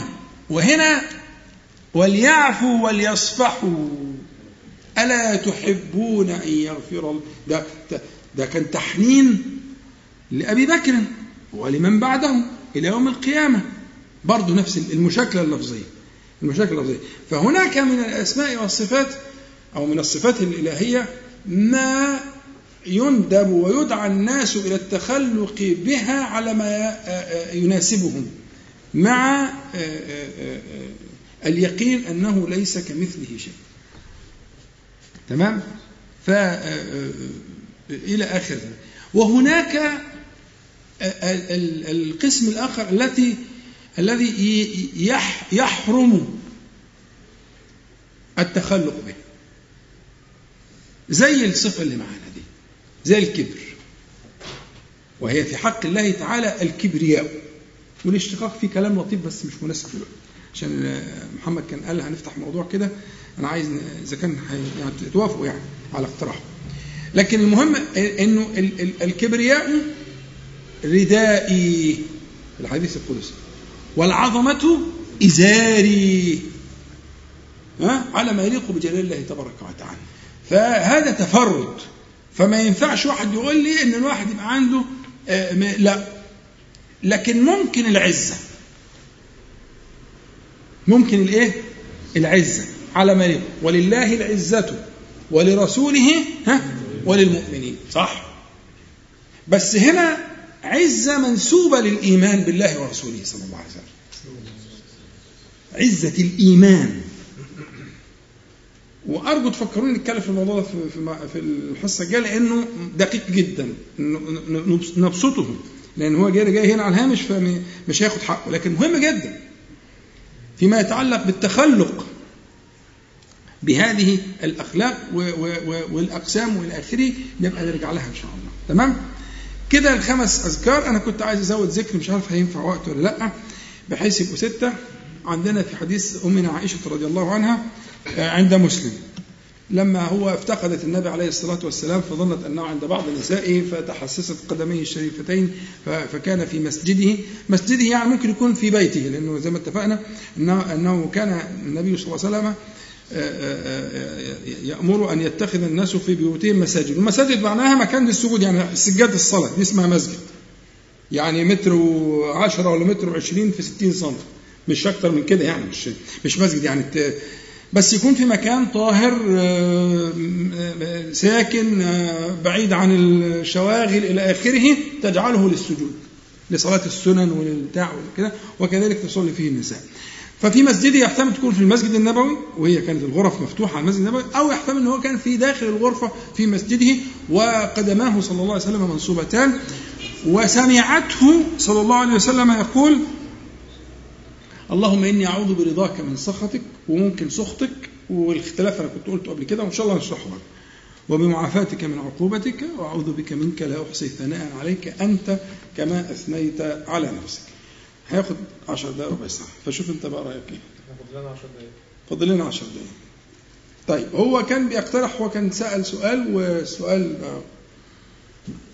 عرضه عليكم وتختاروا نصوت. هو السؤال منقول عن حد تاني. آه يعني هو نقل إلي سؤالا. آه آه يبقى عندنا نقول اللهم إني أعوذ برضاك من سخطك وبمعافاتك أو بسخطك وبمعافاتك من الاثنين صحتين. وبمعافاتك من عقوبتك وأعوذ بك منك لا احصي ثناء عليك أنت كما أثنيت على نفسك. ده واحد. الحاجة الثانية المسألة المطروحة إن في بعض الشباب بيقول إنه آه لما بيعقد مقارنة بين بدايات التدين في الفترة السابقة مثلا في, بداية الصحوة المباركة دي أو في أواسطها إن كان في أمور من المسلمات ليست محلا للمناقشة. متعلقة ببعض الأحكام زي غض البصر والاختلاط والنمص والنقاب والاختلاط وإسبال الإزار والتصوير والموسيقى والمؤثرات الصوتية ومشاهدة المواد الفنية والدرامية واستخدامها في الدعوة وكده. وإن كانت الأمور دي أمور محسومة في بداية التدين ولا ست محلا للنظر والمناقشة وإنها كانت كلها قولا واحدا حرام. وكان في بعد عنها بكل الأشكال. وانه ملاحظ إنه كتير من المتدينين الأشياء دي لم تعد كذلك. فهل المسألة إن حصل سعة في العلم ولا المسألة ضعف في التدين؟ ولا المسألة إيه بالظبط آه، ما الذي أصاب الناس؟ هل هو ده شيء طبيعي ولا غير طبيعي؟ ولا إيه؟ فأراد الإجابة فهو كان بيسأل عدة أسئلة جاوبته على آه، بعضها وقلت له السؤال ده يستحق أن هو يكون آه، يتقال في في مجلسكم المبارك أو يطرح يعني في دايرة أوسع ويكون في شرح أكتر وكده يعني إن شاء الله. فالمقارنة بين الحالين يعني هل دي هل ده تطور طبيعي ولا الحكاية إيه؟ ف بناء على آه، منسق ال- المجلس وأمين سر الدرس هو قال قدامكم 10 دقايق ممكن ناخد خمسة كمان يعني ربع ساعة يعني نوظفها في في ذكر ال- ال- حديث عائشة عند مسلم رضي الله عنها أو نقول في المسألة اللي هي ال- اللي تطرحنا فصوتوا. 10 و10 و10 دقايق و10 مش فارقه معايا خلص 9 ونص. الراجل طلع كريم هو أنا اللي طلعت بخيل يعني نقول الاثنين؟ بس أنا هحدهم لحد. طيب قول اتفضل. لا طبعا كده طيب طيب هو عشان يبقى كده أنا عايز إن شاء الله الست أذكار دول تقولهم في صلاتك. التزمنا اللي مش حافظهم ما ينامش إلا لما يكون حافظهم. اتفقنا؟ صلاة السنة في البيت إلى آخره. لكن طبعا الفريضة أنت ملتزم بالإمام. دول على قد ما تقدر وخلاص قدر الله ما شاء فعل لكن في صلاة السنة من الليلة دي إن شاء الله هنقول الست أذكار اقعد راجعهم وسهلة انت حافظ غالبهم وإن شاء الله أغلبهم وهتلاقيك السا- إيه ما حافظهم كلهم. بس إلزم نفسك وعيش في المعاني اللي إحنا قلناها. الذكر السادس هو قوله صلى الله عليه وسلم. طبعا المناسبة والقصة جميلة جدا وحكاية السيدة عائشة وتحسس القدم الشريفة حكاية بس الفوائد دي كده ما تنفعش للإيه؟ للعشر دقائق اللي أنتوا آه، وافقتم عليهم. لكن خلينا في قوله صلى الله عليه وسلم وطبعا كان هي سمعته سمعته إزاي؟ ها؟ الله يفتح عليك. خلي بالك. هم جابوا الحاجات دي منين؟ في حاجات قال كان يعلمهم يقول يقولوا في فاجعلوها في سجودكم. ده صح. طيب والأشياء الثانية اللي كانوا بيسمعوها منه عليه الصلاة والسلام من فم الشريف. يبقى أنت لما تسجد قول كده سمع نفسك. ولو حد جنبك في الأوضة بالليل ولا حاجة سمعك حلو قوي جميل. جميل يسمعوا الحاجة الحلوة دي. العيال تسمع والأهل يسمعوا. مش متعمد ان تسمع غيرك. لكن لا بأس في صلاة الليل على وجه الخصوص أن يعني أن ترفع الصوت قليلا. فمن أنصت استمع. حتى في بعض الوصف يقولون يسمع اليقظان ولا يوقظ النائم. وصف جميل لطيف. يسمع اليقظان هيأنس بيك زوجتك قلقانة شوية العيل مش عارف إيه كلام يسمع ولا يوقظه النائم بحيث ما تقلقهمش؟ وصف لطيف جميل يعني؟ وبالتالي هي سمعت منه عليه الصلاة والسلام يقول اللهم إني أعوذ برضاك من سخطك وبمعافاتك من عقوبتك وأعوذ بك منك لا أحصي ثناء عليك أنت كما أثنيت على أول حاجة تلاحظها إنها كلها صفات لربنا سبحانه وتعالى. يعني الرضا والسخط والمعافاة والعقوبة كلها من صفات الله تعالى. صح؟ يبقى إذا تفكرني بقوله تعالى ففروا إلى الله. ممن من؟ الله. مش كده؟ ففروا إلى الله دي يعني فروا من من إلى من؟ ففروا إلى الله يعني فروا من الله ها؟ إلى الله بتاع سورة الذريات. إني لكم نذير. مش كده؟ ففروا إلى الله يعني فروا من صفات آه، آه، آه، ال ال آه من صفات ال- ال- الجبروت؟ إلى صفات الرحموت. فروا من إلى. تمام؟ ففروا من صفات الجلال إلى صفات الإكرام. فاكرين الحديث؟ ألظوا بهذا الجلال والإكرام وقلنا أن الجلال والإكرام ده بيجمع كل الأسماء والصفات.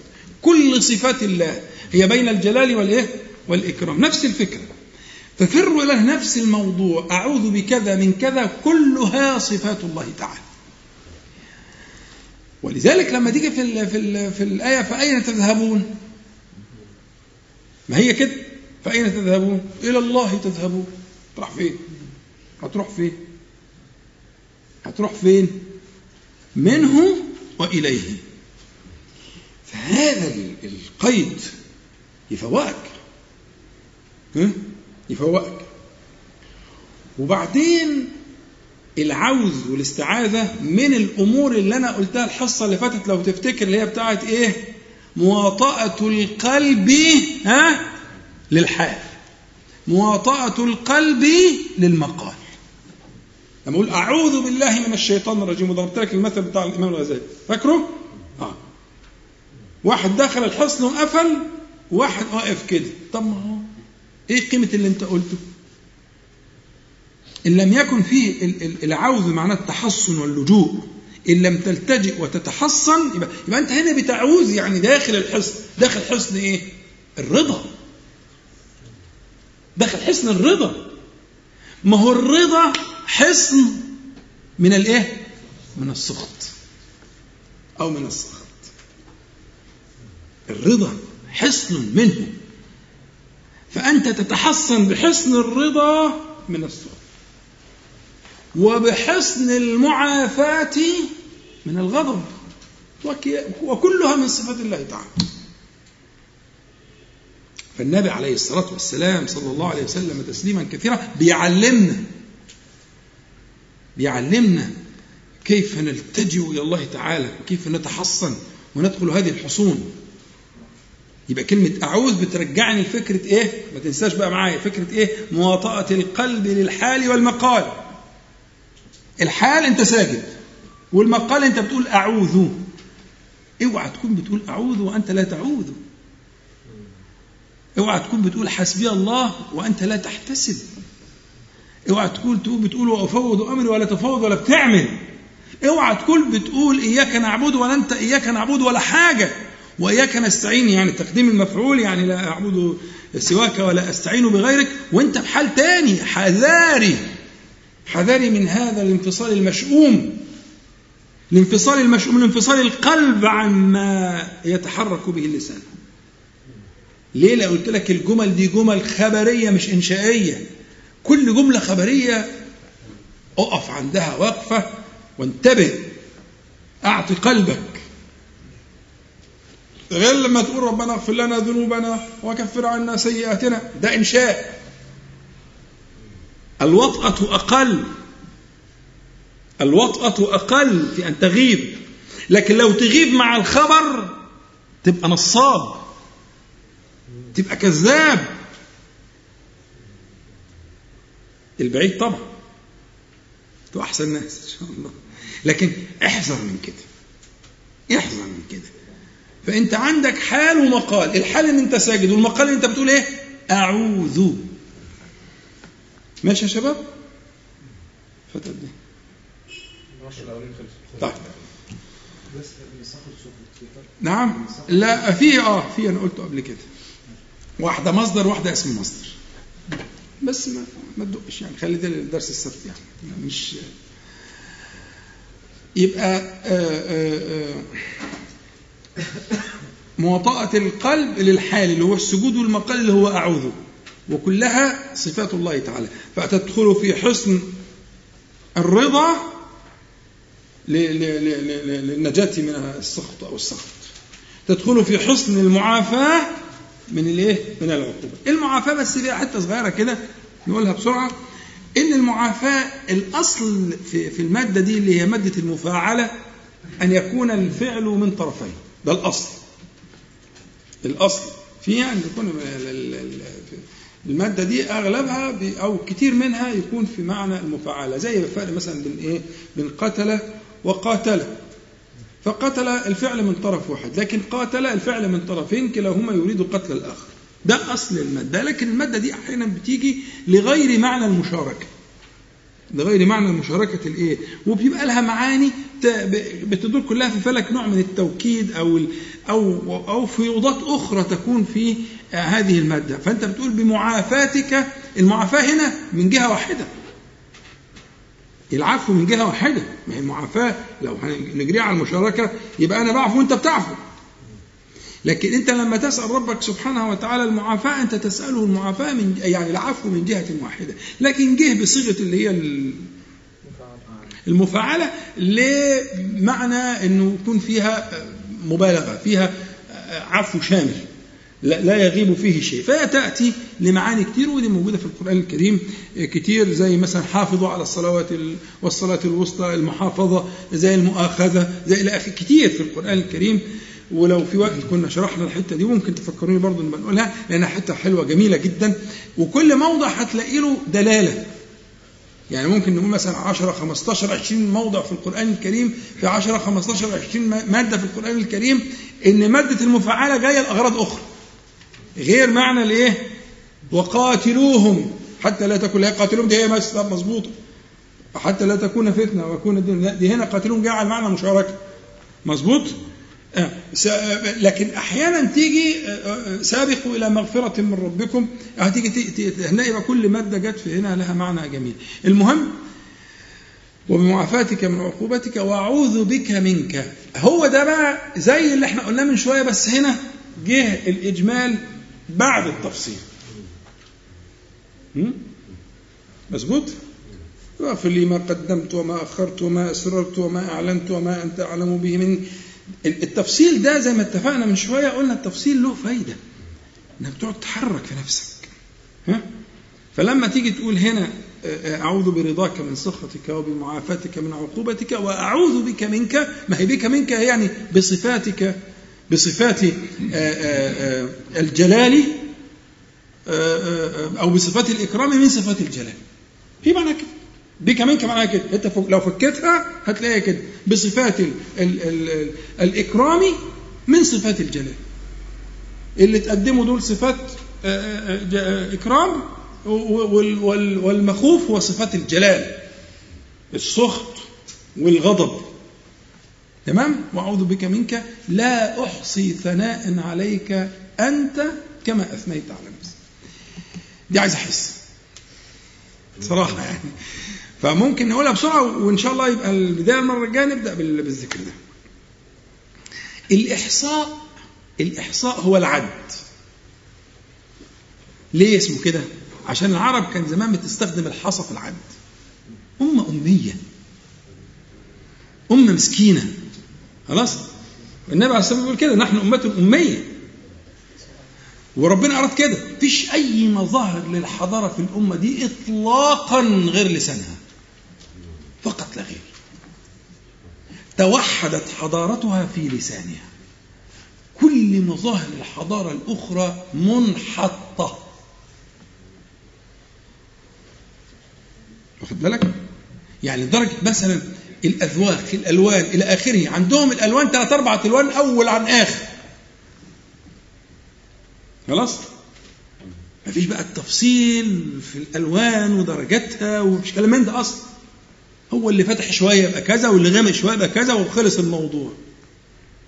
مش كده؟ لأن يهدي الله بك رجلا واحدا خير لك من حمر النعم. انطقها صح. حمر جمع أحمر.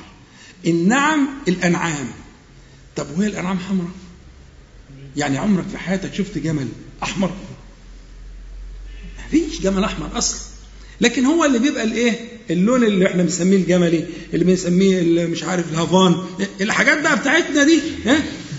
ما إحنا بتوع بتوع وادي النيل والتانيين بتوع الفرات ودجلة والتانيين بتوع الشمال الشام واللي تحت كانوا اليمن. يعني الأمة دي محاطة من الاربع جهات بحضارات متقدمة جدا.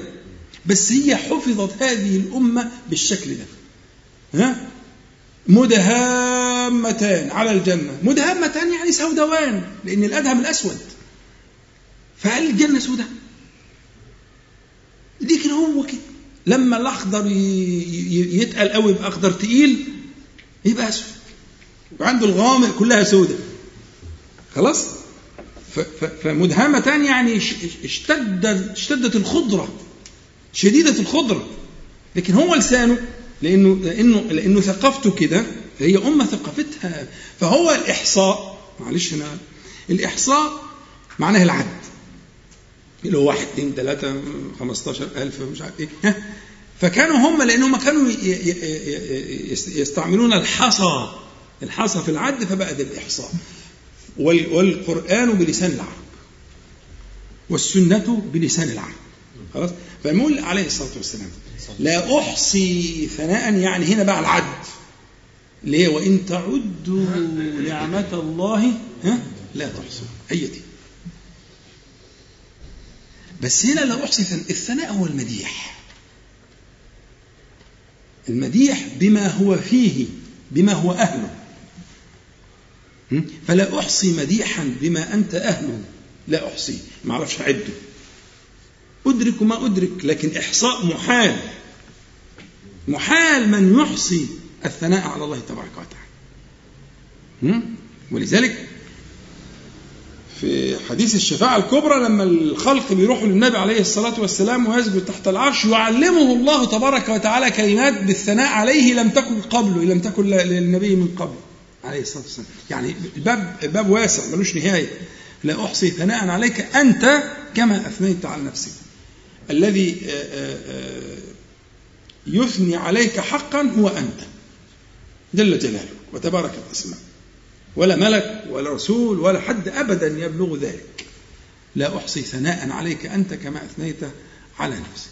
ونخلي بقى إن شاء الله إذا كان في زيادات تكون المرة الجاية تحب تفصله في التسجيل ولا واحد؟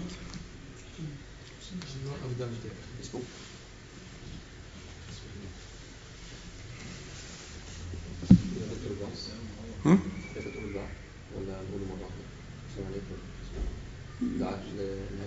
اللي انت عايزه. شوف أنتوا عايزين إيه طيب. طيب أقول قولي هذا وأستغفر الله العظيم لي ولكم. اللهم صل على محمد النبي وأزواجه أمهات المؤمنين وذريته وأهل بيته كما صليت على آل إبراهيم إنك حميد مجيد. والحمد لله رب العالمين. أقول جميعا سبحانك اللهم ربنا وبحمدك أشهد أن لا إله إلا أنت أستغفرك وأتوب إليك. السلام عليكم ورحمة الله.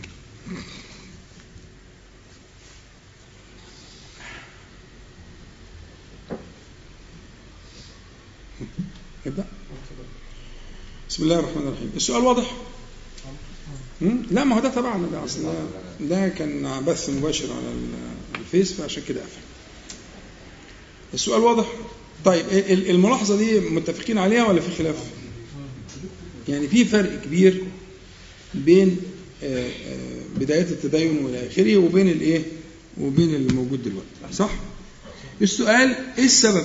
هل السبب إن مثلا الناس علمها زاد؟ ولا الناس تدينها قل؟ والتزامها قل. إيه السبب؟ ولا الواقع اختلف؟ وأنت صاحب السؤال؟ بس فعلا قال كده بس أنا ناسي. هو فعلا قال كده. ولا الواقع اختلف؟ يعني السؤال اللي كان باشمهندس محمد جابوا لي كان في اللفظ ده. ولا الواقع اختلف؟ لا طبعا ده كلام فقيه جدا. بتاع الواقع اختلف ده بتاع واحد بيفهم يعني. الله على حضرة النبي. عليه الصلاة والسلام هو المسألة في الحقيقة إنه ما تقدرش تجعل سبب واحد لكل هذه الظواهر. يبقى في ظلم وفي تجاوز وفي يعني يعني ما يكونش جواب علمي لو أنت جعلت جواب واحد لكل الظواهر دي. فالإجابات اللي اتقالت كلها صحيحة بس إحنا عايزين نشوف الأكتر إيه. يعني في فعلا حاجات سببها ضعف التدين. مش عايزة كلام وفي حاجات سببها تغير الواقع. مش عايزة كلام وفي حاجات سببها سعة العلم والفهم. مش عايزة كلام لكن هو السؤال هو أكتر حاجة في الثلاثة دول إيه؟ أغلب الظواهر دول إيه؟ نعم؟ ضعف الإيمان يعني. تمام. هو طبعا هو الطريقة دي هي أسهل طريقة. اللي هي ما تزعلوش مني يعني. أنا أقول كلام بس مش عايز حد يزعل مني. اللي هي طريقة جلد النفس يعني. إنه إيه آه آه، وأنا السبب. آه دي مشكلة كده. والحقيقة إن الطريقة دي ما بتجيبش نتيجة قوي. الواقع إنها ما بتجيبش نتيجة قوي. لأنها مش صحيحة. لأن أنت لما تحلل الموضوع صح وتشوف أسبابه صح هتقدر تفرق وتقسم وتعالج بتوفيق ربنا سبحانه وتعالى. والطبيب الشاطر بيعمل كده. يعني الواحد لما يكون عنده شخص جاي بيشتكي من مجموعة شكاوى كده في بعضيها فيقوم واخد شكوى واحدة ويشتغل عليها هو ممكن في النهاية يفاجئ إنه المسألة تعقدت منه عشان هو ما تعاملش مع الايه مع الموضوع بإنه يفكك ويحلل ويشوف كل حاجة محتاجة إيه. وده اللي إحنا عايزين نعمله دلوقتي باختصار إن شاء الله. فهو الحقيقة إن السبب اللي حضرتك بتقوله ده يعني هو سبب. مش عايز الكلام بس مش هو السبب الرئيسي. السبب الرئيسي في ظني أنا اللي هو طريقة التدين الأولى. طريقة التدين الأولى كان فيها أخطاء جسيمة. في فهم الدين. وفي فهم السنة. وفهم القرآن الكريم. وهو ده السبب في رأيي إن كان حاجة ينفع نقول عليها السبب الألف واللام فيبقى هو ده. والأسباب اللي بعديها أسباب تأتي تابعة وهي موجودة أنا ما بقولش مش موجودة بس أنا عايز أقول إيه السبب الرئيسي. السبب الرئيس إنه آه، آه، تدين الجيل اللي حصل ده اللي هو الصحوة المباركة اللي إحنا عايشينها دي ما كانش مبني على أسس تشبه الأسس اللي تدين عليها الصحابة الكرام رضي الله عنهم. في أشياء تشبه وأشياء ما تشبهش. الأشياء اللي ما تشبهش دي هي اللي عملت المشكلة. هي دي اللي عملت المشكلة. وهديك مثال يقرب المقال المثال بيقول إيه؟ بيقول إن أنت أحيانا كنت يعني غالبا ما كنا بنسمع في أول تديننا آه، آه، آه، حكم الأشياء اللي هي زي ضربنا أمثلة بيها آه، إن حكم واحد وما ولا يذكر خلافا. وممكن مسألة تكون مسألة خلافية. واخد بالك؟ مسألة خلافية. يعني أنا ما, ما, كنتش بربيك على إنك أنت تعرف الخلاف وتختار وترجح وتبقى أو تقلدني حتى في الاختيار? وتبقى عارف إن في ناس تانية بتاخد رأي تاني وإن الناس دي نحترمهم ونقدرهم ويبقى مثلا كلامنا صواب يحتمل الخطأ وكلامهم خطأ يحتمل الصواب. الكلام ده الكلام ده مش كلام أنا ده الكلام ده كلام الأئمة كلام الامام أحمد وسفيان الثوري وغيره وغيره مروي في كل كتب الأصول وروضة الناظر لابن قدامه وغيره وغيره كتير يعني. مسألة مستقرة. كلامنا صواب يحتمل الخطأ. إحنا بشر. وكلامهم خطأ يحتمل الصواب إحنا بشر فالفكرة م- ما حصلش التدين بالصورة دي. حصل التدين إن النمس حرام قولا واحدا. مفيش فيه فصال والبنت اللي تعمل حواجبها دي تبقى عليها اللعائن وتقاطع ومش عارف إيه, إيه, إيه, إيه, إيه. في حين إن المسألة المفروض آه، كنت تتعلمها بشكل مختلف. كشف وجه المرأة. قولا واحدا. حين إن المسألة لو أنت اتعلمتها وبعدين لك واختيارنا إن المناسب لحال الزمان دلوقتي إنها تستر وجهها. واخد بالك؟ لكن إنك أنت لم ترى إلا شيئا واحدا. ولم تعرف أن في المسألة خلافا يرتقي إلى رتبة الصحابة الكرام رضي الله عنهم. مش الصحابة بس إلى رتبة مجتهد الصحابة فقهاء الصحابة كبار الصحابة. الله طب ما أنا كنت لازم أقول لاعلمك كده. وأقول لك واختياري المساله كذا نتيجة مراعاة ظروف الزمان أو إلى آخره. لكن لازم تفهم إن ابن عباس وابن مسعود مختلفين في مسألة ستر الوجه. وجوب ستر الوجه. ما عرفتش أنت كده. ففي تقديري إن المسائل دي وتلقينك لها بالشكل ده هو الذي أصابك بالإحباط. مع مرور الزمان. سيما إن إحنا بنتكلم على طبقة من ال من ال من أصحاب الثقافات ال- ال- ال- العالية. يعني طلبة الجامعة. هو الصحوة كانت في في في, في, في هذا الوسط. يعني الناس بتفهم. يعني لما أشرح له هقول له هيفهم وهيقدر وهيعرف يعني إيه خلاف ويعرف يعني إيه ترجيح ويعرف يعني إيه اختيار ويعرف يعني إيه مآلات ويعرف يعني إيه كذا إلى آخره. لكن أنت لم تكن تسمع أو الأجيال اللي قبليك لم يكن لم يكونوا يسمعون إلا آه، شيئا واحدا. وما فيش آه، اعتبار للخلاف في المسألة. صحيح. في مسائل المفروض ما, ما اعتبرش خلاف فيها. زي مثلا أن تنكح المرأة نفسها أو أن تنكح المرأة المرأة أو أن تنكح المرأة بغير ولي ثلاث أحوال. الخلاف هنا غير معتبر. وده مذهب السادة الحنفية. والمذاهب الثلاثة على أن هذا لا يكون نكاحا أصلا. يعني مذهب الإمام مالك والإمام الشافعي والإمام أحمد في المسألة دي إنه يفرق بينهما مش يطلقها لأنه أصلا ما اتجوزهاش عشان يطلقها. ففي المذاهب الثلاثة البت اللي بتهرب معاها الواد ده ويروحوا يتجوزوا مش عارف إيه وكده وتحط أهلها في في الورطة دي ها حكمهم في الشريعة أن يفرق بينهما. مش نقول له طلقها؟ ما طلقها عايز يكون اتجوزها. هو لم يتزوج أصلا. طب يبقى ده إذا كان زنا تعبان إيه نقيم الحد. لا إحنا هنراعي خلاف الحنفية في إسقاط الحد.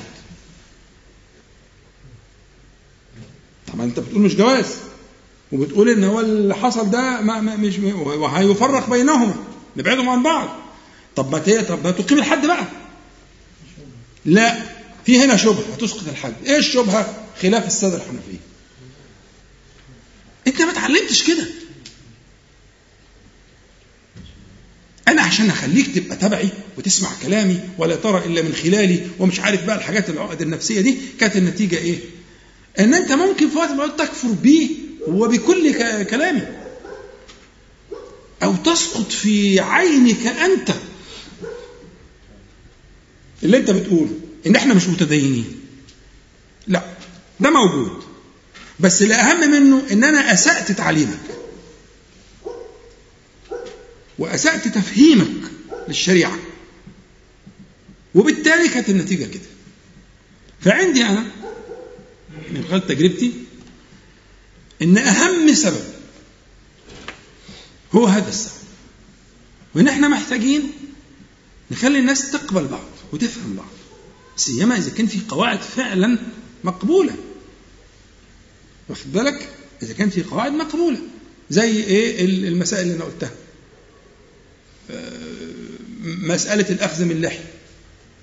واخد بالك؟ مسألة كشف وجه المرأة أو ستر وجه المرأة. مسألة النمص مسألة إسبال الإزار مسألة ها؟ مسائل كانت مسائل مفصلية. يسحبوا الكارنيه منك. صحيح. مش هتبقى أخ.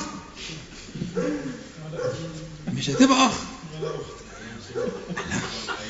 ليه كده؟ طب ما كان ما فيش.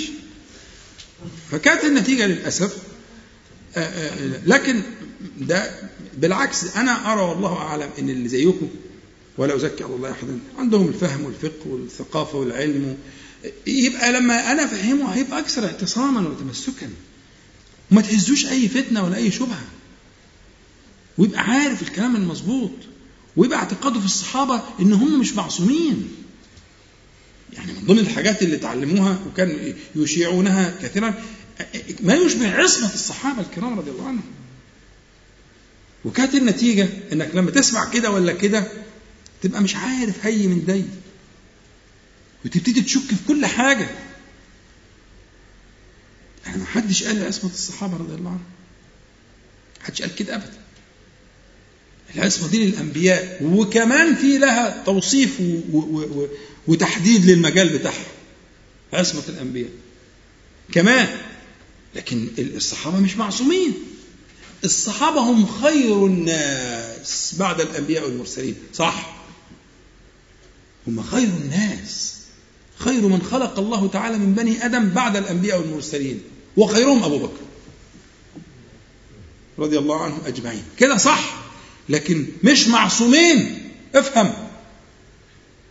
عشان لما يجي واحد حيوان حقير في وسيلة من وسائل الإعلام يشككك ويجيب لك قصص ومش عارف إيه وبتاع ويقول لك يا عم ده في البخاري بتاعكم يا عم ده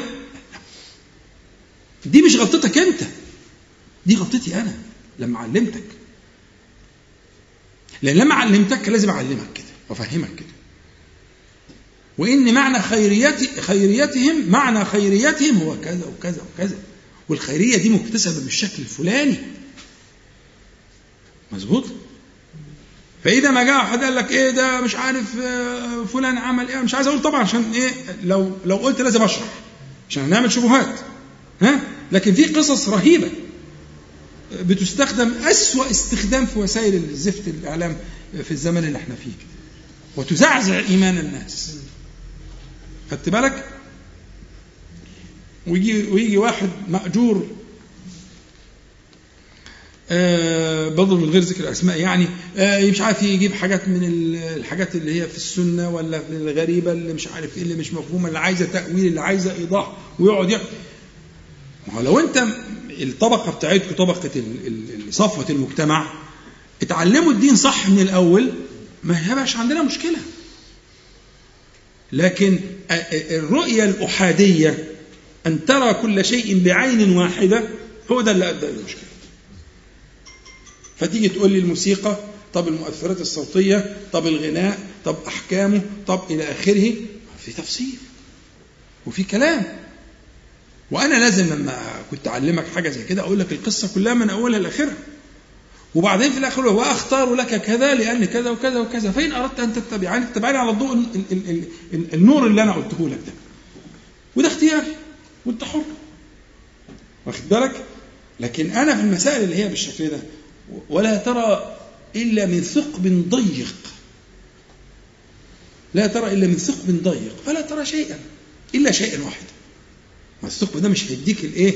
الرؤية الشاملة المحيطة. الثقب ده هو حضرتي. لن ترى إلا من خلالي إلا من نظري إلا من اختياري. طب ليه كده؟ الكلام ده ينفع مع الدهماء صح. أنا الكلام ده فعلا ما ينفعش في عموم الناس أقعد أقول لكن مع اللي زيكم لا ما ينفعش. غلط. وفي الحقيقة إن الصحوة قامت على أكتافكم وأكتاف أمثالكم. ما بنتكلمش عن الدهماء لكن أنا لو في, في, في الدهماء في خطبة جمعة في مش عارف فين لا مش هقول الكلام ده خالص ما ينفعش. هتوه الناس ولا هيفهموا حاجة ولا ولا كلام. لكن الطبقة التي أقام الله عز وجل بها بها هذه الصحوة المباركة ها؟ لا لازم تفهم. هم دول اللي هيكونوا يعني نواة وهيكونوا هم العلامات على الطريق للناس. أنتوا في شغلكم وفي اعمالكم وفي جيرانكم وفي اهلكم وفي, نسايبكم أنتوا كده. فلازم ينظر لكم كده. فلو كنت انت ما عندكش أي ذات بالشكل ده قول لي انت في عملك ولا في شغلك ولا في جيرانك ولا في أهلك ولا في نسايبك هتكون عامل إزاي؟ هتكون شخص ضيق النظر جدا وتضيق بالكلمة المخالفة جدا ولا تتحملها. تستحملش الكلمة المخالفة ويضيق صدرك. ليه؟ عشان إيه؟ أنا أنا ما علمتكش صح. ما وسعتش صدرك ما فهمتكش إن المسألة فيها كذا ما فهمتكش إن الصحابة الكرام كبار فقهاء الصحابة اختلفوا في المسألة دي يا أخي. إذا كان اختلف فيها الصحابة علماء الصحابة أنت عايز تحسمها إزاي؟ يبقى قول واحد إزاي؟ يقول لك أنا سأعبد الله تعالى القول الراجح. ده مسكين. والله تعالى مسكين. الذي يتصور أنه يمكن أن يعبد الله تعالى في الدين كله في الشريعة كلها على القول الراجح. رجح مين يا مسكين؟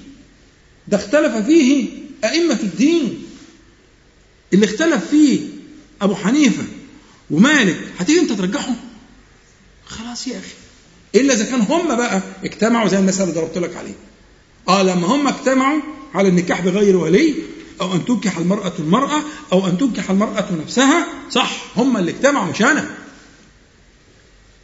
وقالوا إن كلام الحنفية لا يعتبر إلا في شبهة إسقاط الحد بس فقط لا غير. لكن تيجي ونفرق بينهما وإذا أراد يبقى بمهر المثل وحكاية تانية خالص والتلاتة على كده. التلات مذاهب على كده. ساعتها صح. كلام مظبوط. ونلم الدور بقى في الحكاية اللي إيه البنت اللي بتهرب مع الولد واللي مش عارف إيه أو يجي مثلا خالها ويروح مجوزها من ورا أبوها. حاجات بقى اللي إيه خلاص الدنيا اتفهمت. بتكون كده ماشي. وتتعلم كده. تبقى فاهم كده. لكن تبقى مسألة كشف المرأة وجه المرأة بالنسبة لك هي من الكبائر. والله أنا لا أبالغ. والله رأيت شبابا متدينا من الصالحين. نحسبهم كذلك. يعدها كذلك وكأنها من الكبائر. يا عم سيبك منه ده امراته كشفه والشهر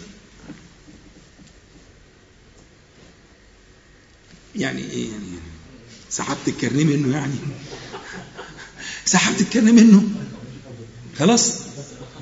ما يعني ما مش كده. فأنا في نظري إن هو ده السبب الأول. والأسباب الأخرى واردة طبعا مش عايزة كلام ضعف التدين والأحوال اللي بتمر بها الناس. لكن أنا أطلت في السبب الذي لا يلتفت إليه. بحيث إن إحنا إن شاء الله لو أردنا الإصلاح يبقى بالطريقة دي. عايز تتعلم حاجة؟ تعال نتكلم. وناخدها حاجة حاجة والحاجات اللي أنا قلتها كلها ولو- قدها عدة مرات ناخدهم حاجة حاجة اللي أنت عايزه. هتتكلم في الموسيقى؟ تعال نتكلم. نتكلم في التمثيل والمسرحيات والأفلام وال... تعال نتكلم. وهنقول كلام اللي يرضي ربنا سبحانه وتعالى. وهنقول دول بيقولوا كذا وأدلتهم ودول بيقولوا كذا وأدلتهم. والعبد الفقير يورث بس خلاص وانت حر. ومش هخاصمك لو خدت رأي آه، المذهب المخالف. بالعكس ده أنا هحترمك جدا وربما اقدرك إنك أنت عندك الشجاعة وإنك أنت مرتبط بيا وبتحبني وبحبك وإحنا مختلفين في المسألة دي. إيه المشكلة؟ ده آه، يونس بن عبد الأعلى. في وقت ولا مفيش إحنا overtime يونس بن عبد الأعلى. كان من الناس اللي بتحضر الإمام الشافعي آه، في مصر لما جه في مصر لما استقر في مصر. وكان آه، آه، الإمام الشافعي يرى فيه نبوغا يرى فيه نبوغا. وكان له وجهة نظر في آراء الإمام وكده بس كان عنده حدة طبعه كان في حدة. واخد بالك؟ يعني كان بيخلط بين الإيه؟ الخلاف العلمي والحاجات اللي هي الشخصية إن الواحد ياخد على خاطره ويزعل وحاجات زي كده. كان بينه وبين الإمام الشافعي حوالي 20 سنه في السن. أصغر من الإمام ب 20 سنه فمرة الإمام ماشي فهو شافه كأنه يتجنب الإمام. يعني يحاول ياخد ناحية الطريق كده يبعد عشان ما إيه؟ ما يضطرش يسلم على الإمام. فالإمام الشافعي يعني سبق إليه راح عدله الناحية اللي هو فيها واخد بالك؟ وصافحه وقال له يا أبا يحيى. ما قالوش باسمه قال له بالكنية والكنية فيها نوع من التكريم. عند العرب يعني فيها تكريم. يعني مش يقولش ياد يا كذا. ياد يا يونس. مش ده اللي بيحصل؟ ما هو الشيخ ده 20 سنة. ده 20 سنة فرق سن 20 سنة وده الإمام الشافعي. اهتزت الدنيا له. ده راح قعد في العراق شوية اسمه ناصر السنة أحدث السنة في العراق في في شوية قعدهم في العراق وجي نور مصر يعني ده الإمام الشافعي الإمام الشافعي آه اللي كان بيختم القرآن 60 مرة في رمضان. ده الإمام الشافعي واخد بالك؟ المهم يعني فعدلوا الناحية الثانية ما قالوش يا يونس. قال له يا أبا يحيى مفيش أكرم من كده. أصغر منه ب 20 سنة قال له يا أبا يحيى. أما يصح أن نختلف في مسألة ونكون إخوانا؟